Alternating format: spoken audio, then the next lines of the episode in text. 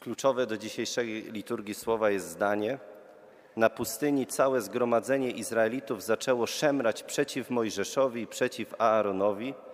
Izraelici mówili im: Obyśmy pomarli z ręki Pana w ziemi egipskiej, gdzie zasiadaliśmy przed garnkami mięsa i jadaliśmy chleb dosyta. Izraelici byli niewolnikami w Egipcie. Robili wszystko to, co Egipcjanie im kazali. Mojżesz wyprowadza ich z niewoli i prowadzi ich do ziemi obiecanej, do Kanaanu, do ziemi mlekiem i miodem płynącej, którą obiecał im Pan. I w czasie tej podróży, w czasie tej drogi, kiedy oni szli przez pustynię i mieli pewne niedogodności, zaczęli szemrać przeciwko Mojżeszowi, przeciwko przywódcy i zaczęli mówić: No, byliśmy tam niewolnikami w tym Egipcie, ale przynajmniej mieliśmy pełne garnki mięsa i jedliśmy chleba dosyta. A tutaj musimy o wszystko się starać, musimy iść w tym trudzie, żeby zdobyć tę ziemię, którą Pan nam obiecał. Ciągle nam towarzyszy taka, takie myślenie i ciągle w nas gdzieś tkwi ta mentalność niewolnika, czyli człowieka, który nie może uwierzyć, że Pan daje mu wolność.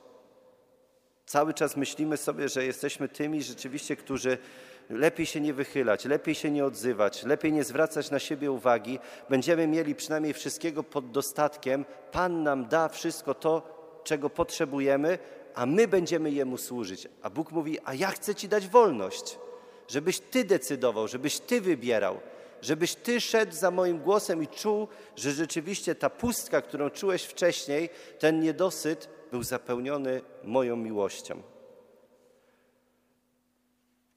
I teraz patrzymy na dzisiejszy fragment Ewangelii, gdzie Pan Jezus podnosi nas o poziom wyżej, czyli daje nam pewną siłę do tego, abyśmy spróbowali spojrzeć na swoje życie nie tylko jakby w, w kontekście jedzenia, picia i tego, co Pan Bóg nam daje.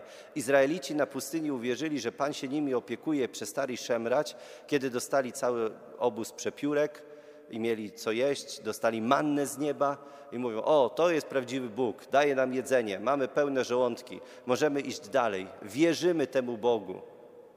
Jednak i tak Mojżesz prowadził naród wybrany 40 lat po pustyni, żeby umarli wszyscy ci, którzy mieli mentalność niewolniczą i żeby do ziemi obiecanej weszli tylko ludzie wolni. Sam Mojżesz nawet nie wszedł do ziemi obiecanej. I proszę zobaczyć, za Jezusem też idą tłumy dzisiaj i szukają Go. I Jezus mówi, zaprawdę, zaprawdę powiadam wam, szukacie mnie nie dlatego, że widzieliście znaki, ale dlatego, że jedliście chleb dosyta. Odwołuje się do tej mentalności Izraelitów, niewolniczej. Mówi, nie, nie, dlatego, że ja jestem Bogiem, że czujecie miłość do mnie, ale dlatego, że napełniliście swoje żołądki. I oni ciągną ten wątek i rzeczywiście mówią, to co mamy czynić? Co mamy robić, abyśmy wykonywali dzieła Boga? I Jezus mówi, tylko wierzcie. Nic więcej nie musicie robić. Na tym polega dzieło Boga, abyście wierzyli w tego, którego On posłał. I to jest koniec. Nie mówi Jezus, idźcie składać ofiary, zróbcie jeszcze to i tamto i obejdźcie świątynię siedem razy dookoła i wtedy Pan wszystko spełni, co, co wam obiecałem. Mówi, tylko wierzcie w tego, którego On posłał.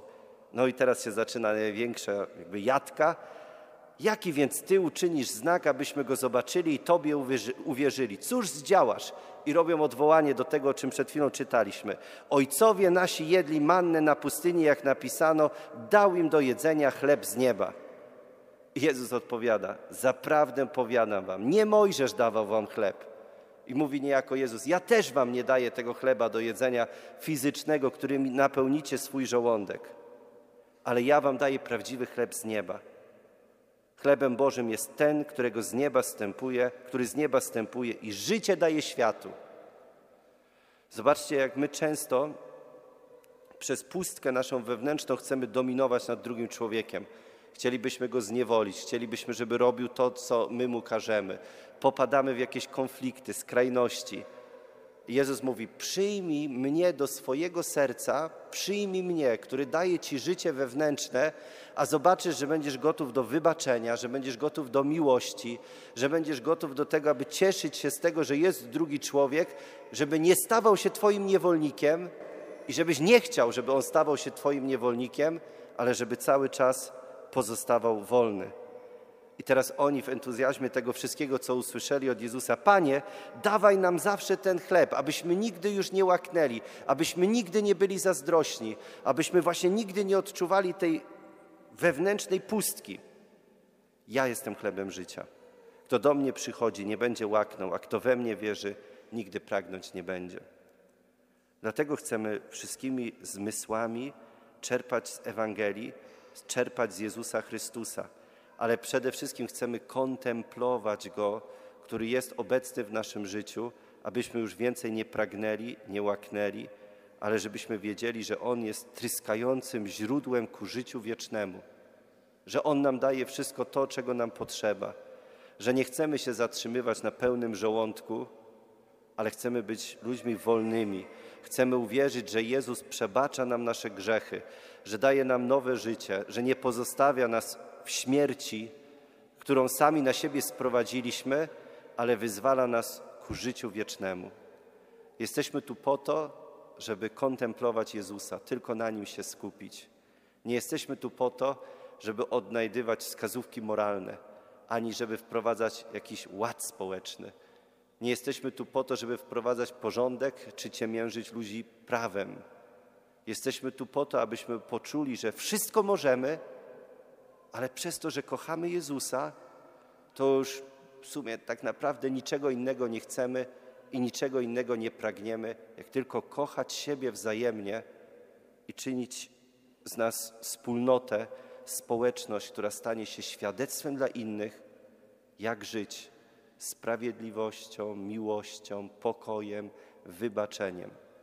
Nie chcemy być niewolnikami, którzy marzą o pełnych garnkach jedzenia, ale chcemy być wolni, wolnymi ludźmi, którzy godzą się na pewne niedogodności, ale idą ku wolności, idą za Bogiem i Jemu wierzą.